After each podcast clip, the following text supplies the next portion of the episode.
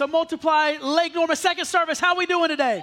Everybody feeling good? That's what I'm talking about. I am coming back feeling recharged. Jenna and I have been away for uh, the past couple of weeks. We were able to go speak at a conference in, in South Africa, and then we were able to celebrate our 10 year anniversary. So we, well, I guess we celebrated the trip. Our anniversary is not till July, but we did our 10 year anniversary trip this past week, and, and man, it was absolutely phenomenal. So thank you for allowing us to, to take that trip. One quick announcement before we get started. Hey, just in case you didn't know this or not, but Father's Day is next weekend. Make some noise for Father's Day. Very excited. Hey, we're going to do the same thing that we did with all the ladies on Mother's Day. We're going to celebrate every guy in the room. So maybe you're a dad, maybe you're not a dad. Make sure you get here this coming Sunday so that we can celebrate everyone in the room.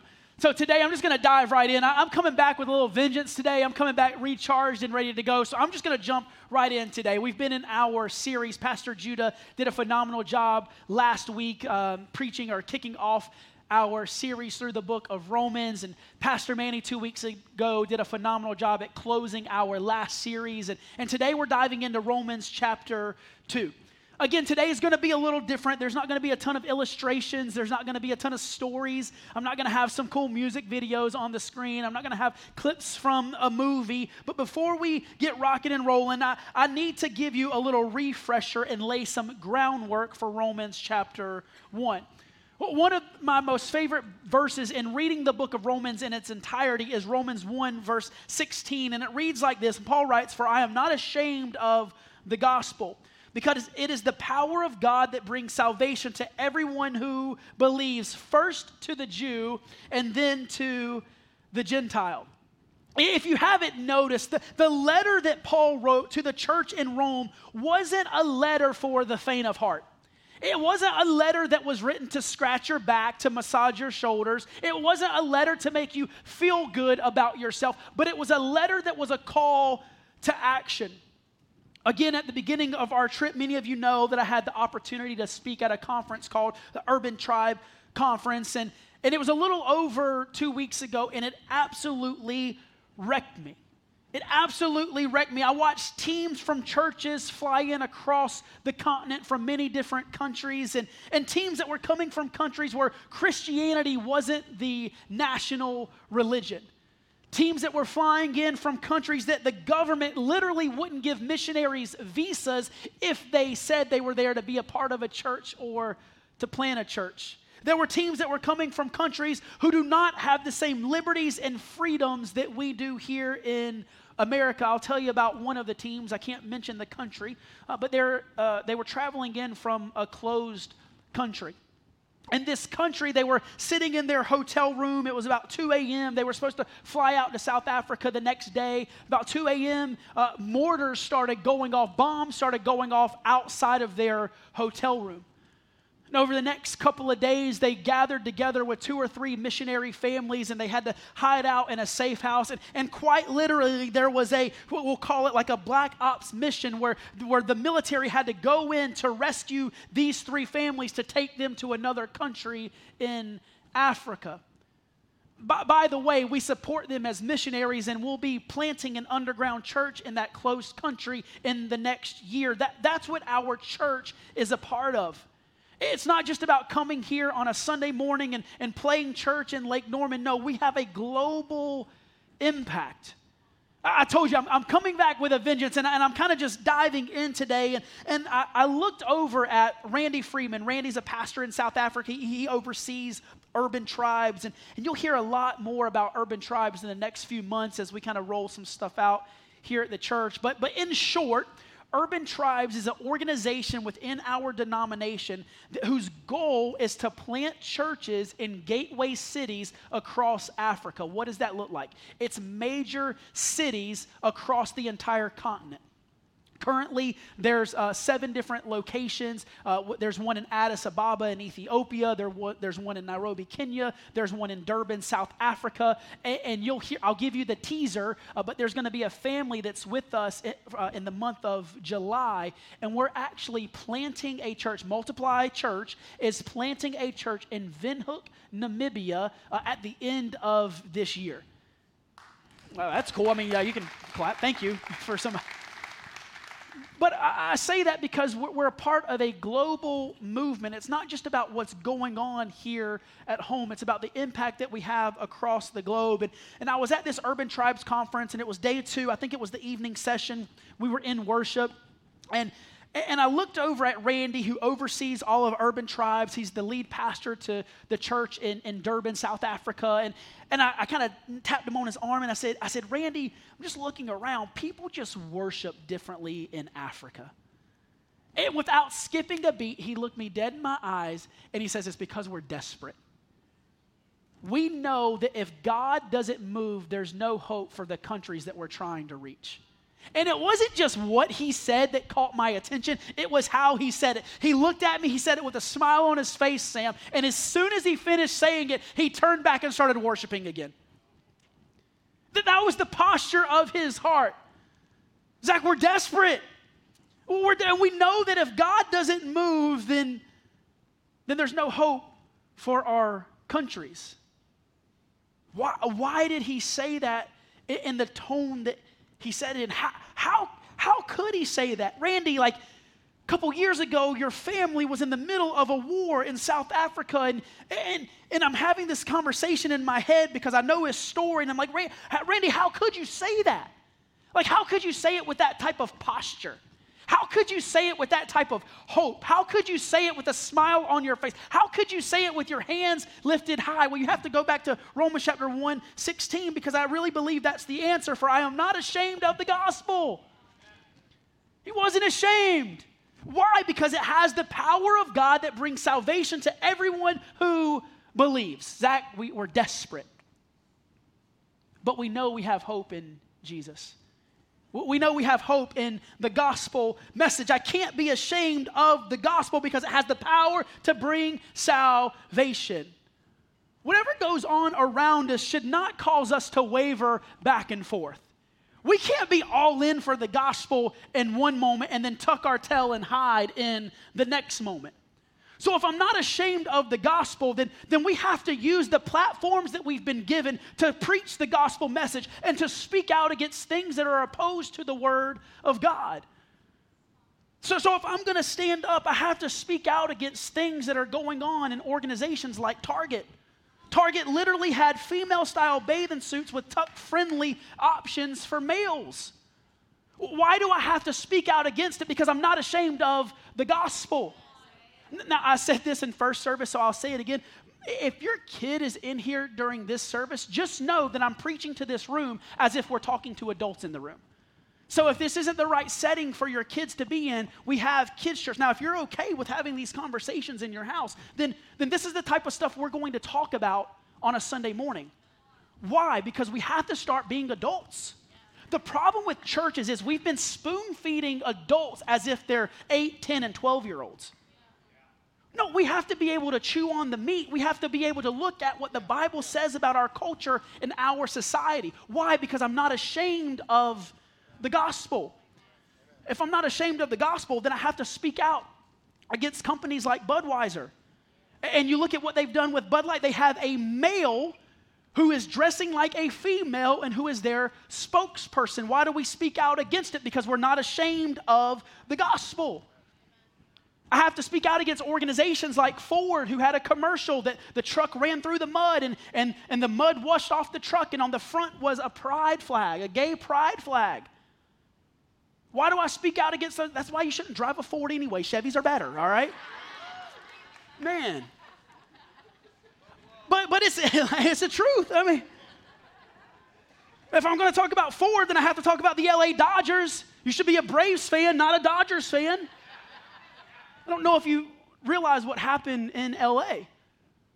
But one of their pregame shows, the LA Dodgers allowed an organization to come in.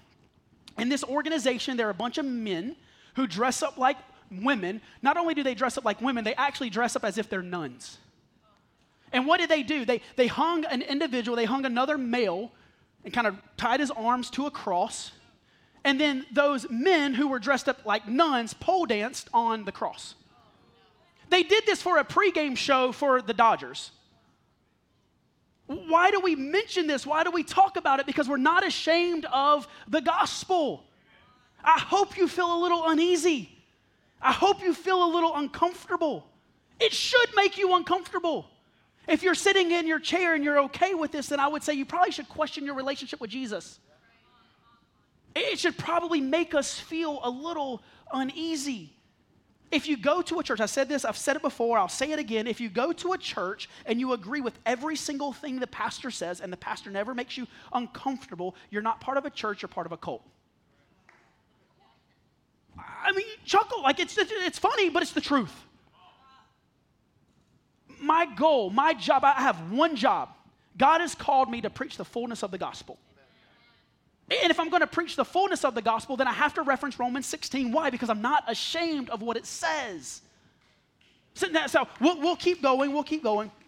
Uh, so if we're not ashamed, we got to speak out against school districts and, and government officials. And it, and it seems like the world is getting worse and worse. Has anybody else felt like, like it seems like the world is getting worse? Can I let you know that it's not? Can I let you know that God's still in control? That he's still king and he's still on his throne. There's nothing new under the sun. We learned that from the book of Ecclesiastes, but we also learned that from Paul in the book of Romans, chapter 1, verse 25 through 30. And I know Pastor Judah referenced some of this last week, but let me, let me kind of lay some groundwork. Verse 25, they exchanged truth about God for a lie. Nothing new under the sun.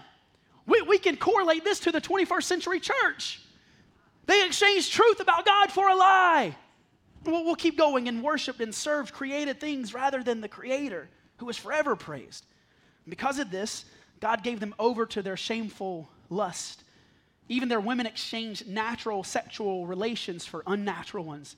And in the same way, men also abandoned natural relations with women and were inflamed with lust for one another. Men committed shameful acts with other men and received in themselves the due penalty for their error. Furthermore, just as they did not think it worthwhile to retain the knowledge of God. So they didn't think it was, they didn't think it was important to memorize scripture. They didn't think it was important to, to let it live in, them, in their minds and in their hearts. So, furthermore, just as they did not think it worthwhile to retain the knowledge of God, so they, they didn't retain it, so God gave them over to their depraved minds so that they do what ought not to be done. They are gossips and slanderers and God haters and insolent and arrogant and boastful. They invent ways of doing evil. If you listen to Paul's words, it's like he's talking to the 21st century church and the, in the 21st century culture. They invent ways of doing evil. People invented ways of doing evil. They're still inventing ways of doing evil. They're dressing up as nuns and pole dancing on crosses. They're inventing ways of doing evil, but we have to stand against it. Why? Because we're not ashamed of the gospel. Go back to my conversation with Randy. Randy, people in Africa, man, they just worship a little differently. Yeah, Zach, it's because we're desperate. We're desperate for a move of God because without a move of God, there is no hope. I hear a lot of churches and a lot of pastors say, we just need God to show up in our, in our homes. We just need God to show up in our communities. We need God to show up in Lake Norman. We need God to show up in North Carolina. We need God to show up in the United States of America. Can I remind us that we're not waiting for God to show up? We're waiting for people inside the church to stand up and to speak up. That, that's what we're waiting for. We're not waiting for God to show up anywhere, He's already there. He's waiting for us to speak up and to show up. I, I almost said, do you remember what I said I had in my notes, my original notes? Um, I'm not going to say it. I'll say it this way. I had something written in my notes, and I, and I erased it, um, not because I'm ashamed to say it, but I'll say it this way. I'll say it differently. It's time for the church to get a backbone. It's time for a church to get a backbone. Why? Because we're not ashamed of the gospel. If you're not ashamed of the gospel, then you'll have a backbone, you'll stand up, and you'll speak up. I told you I was, I was coming back with a vengeance, and we, we, we said this in our last series that a unified front is a strong front. And that means we have to stand up and say, Not on my watch. If you agree, say amen. amen. All right, it's trapped all of you guys, so I'm glad we're all on the same page. Let me be very clear. We can't be a church that just goes on a rampage and says, I'm not ashamed of the gospel without embracing and remembering the salvation part. The, the gospel message isn't about telling people their faults. The gospel message is about pointing people towards their salvation. And we're starting to get that confused as the church. And when I say the church, I don't mean our church, but I mean like the global church. By, by the way, I was having a conversation with Darren uh, in between first and second service, and, and he made this comment that I think will pinpoint a lot of individuals. But, but sometimes when I say things like the church, individuals feel like they can remove themselves from that conversation. When I say the church, I'm talking about people who say they believe in Jesus. I'm talking about everyone who says they have a relationship with, with Jesus. I'm talking about everyone who says that they would be considered a God fearing individual that believes that Jesus is the only way to heaven. When I say the church, that's who I'm talking about. And we, as the church, we're, we're, doing, we're doing an okay job right now. You see it on social media, you see it all around. People want to stand for injustice, they want to stand for, for, for the, the gospel and for the kingdom, and that's good.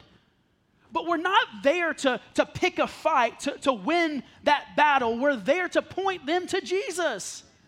It's not just about speaking up or speaking out, it's about talking through the salvation message. I want to go to war just as much as the next Christ follower, but I want to go to war to rescue as many lost people from hell as possible. That, that's why we're going to war. All right, I need everybody to do a little exercise with me. Breathe in the nose, out the mouth. All right, do one more time. In the nose, out the big, big deep breath. We're all on the same page, right? We're all going in the same direction, right? You know I love you, right? So I'm preaching this way. This hurts me more than it hurts you. Everybody say that when they spank their kids? Remember, this isn't my message, it's God's message, and I refuse to apologize for the Bible. I've heard a lot of pastors, and I, watch a lot of pastors throughout the week and listen to a bunch of different sermons, and I've seen this thread of commonality over the past several months. But I've heard pastors say something along the lines of, if I would have written it differently, I would have.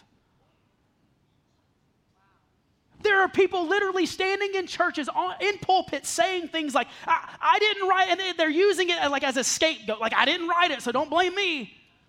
When I say I didn't write it, that's not saying don't blame me. I'm just saying, no, I'm just here to herald God's message. But I'm not here to change it. I'm not here to add to it. I'm not here to take away from it. When we, when we say things in our culture and in our society, like, I didn't write it, I'm just preaching what God has told me to preach, what we actually have is the spirit of Absalom. And if you remember back to King David and his son Absalom, anytime that King David, he tried to overthrow his dad. And anytime King David would write something or decree something to the community or to the whole, Absalom would go to the city square and he would stand up and go, I don't agree with what my dad wrote. I would write something different. And that's the way that we act in our churches if we say, I didn't write it. Are we trying to do? Overthrow the kingdom of heaven? because you don't agree with it? You're using it as a scapegoat because you don't agree with it?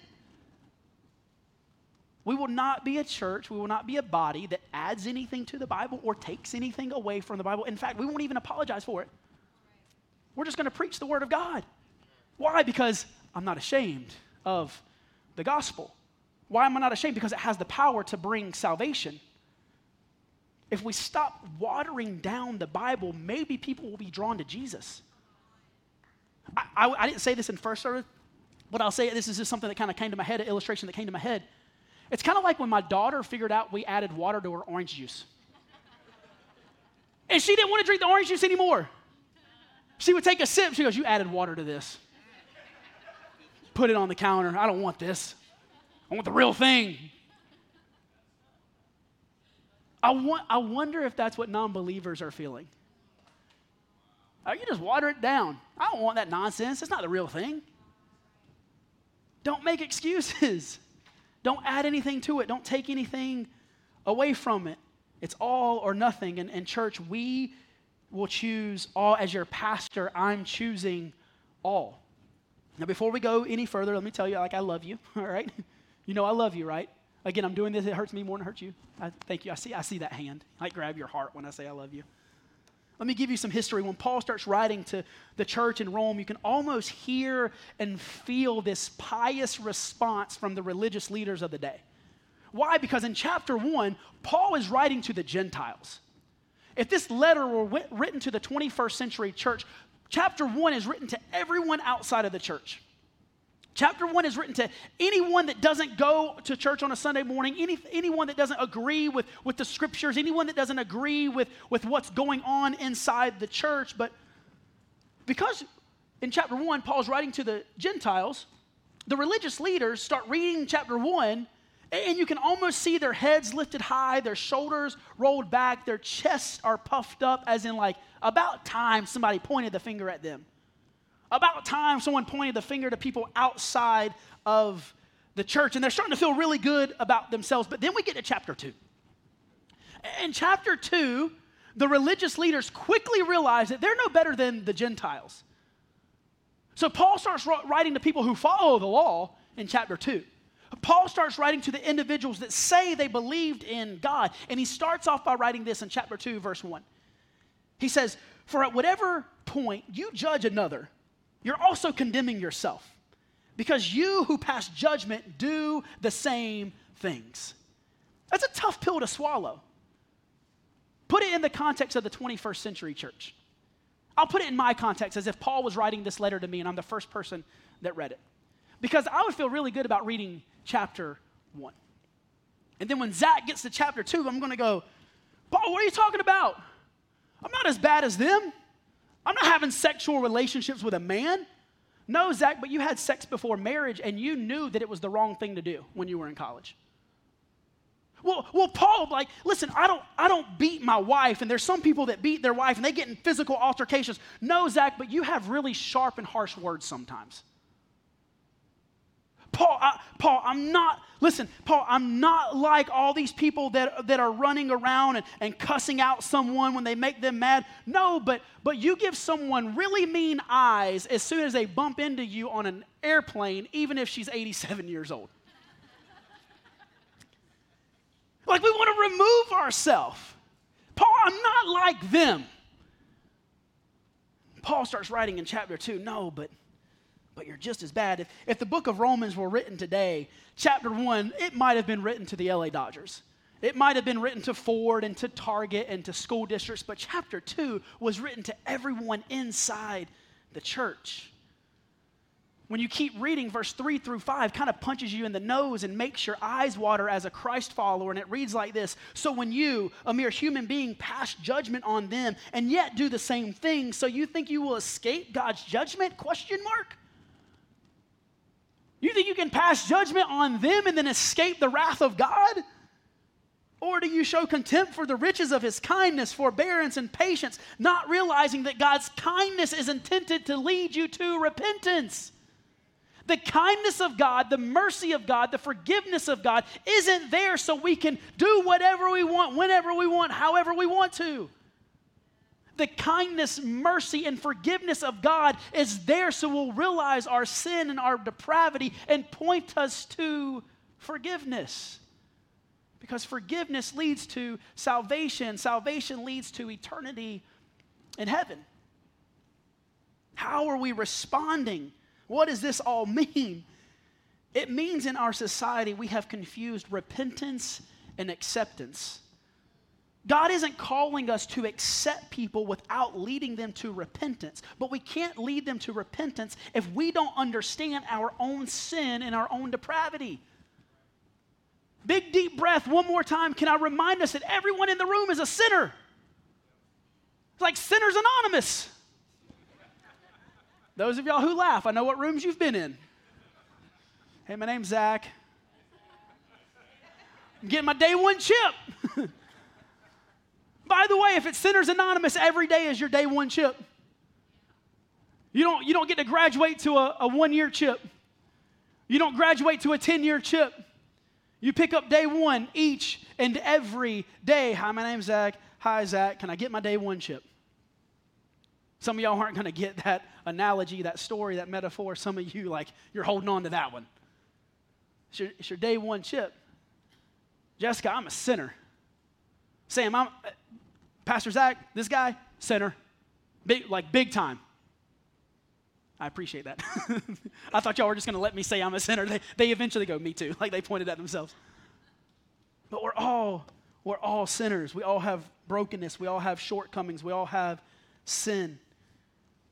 So, as a church, as a community, as a body, we have to stop acting like we're not. We don't have to have it put together all the time.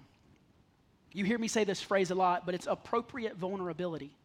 You've gone through seasons and situations in your life that, in the right time, you're going to be able to use those to share with others to help them overcome their brokenness, to help them under, overcome their sin, to help them overcome any situation that life might throw them.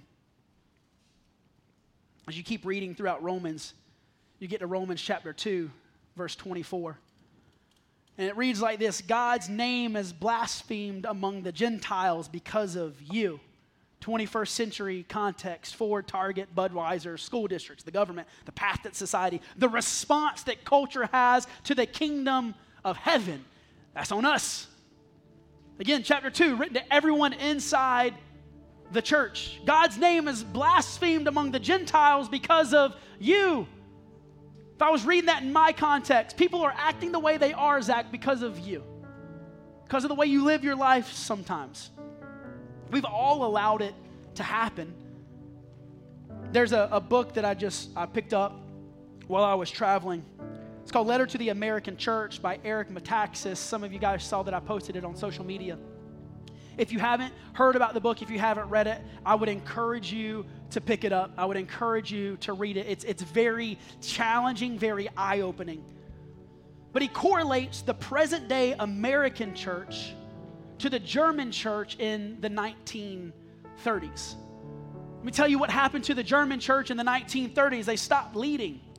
They stopped being involved in politics. They silenced their voice because they didn't want to offend anyone a lot of journal entries, a lot of articles that were written. They were okay with the status quo because they were allowed to do church. They just didn't want to offend anyone in government.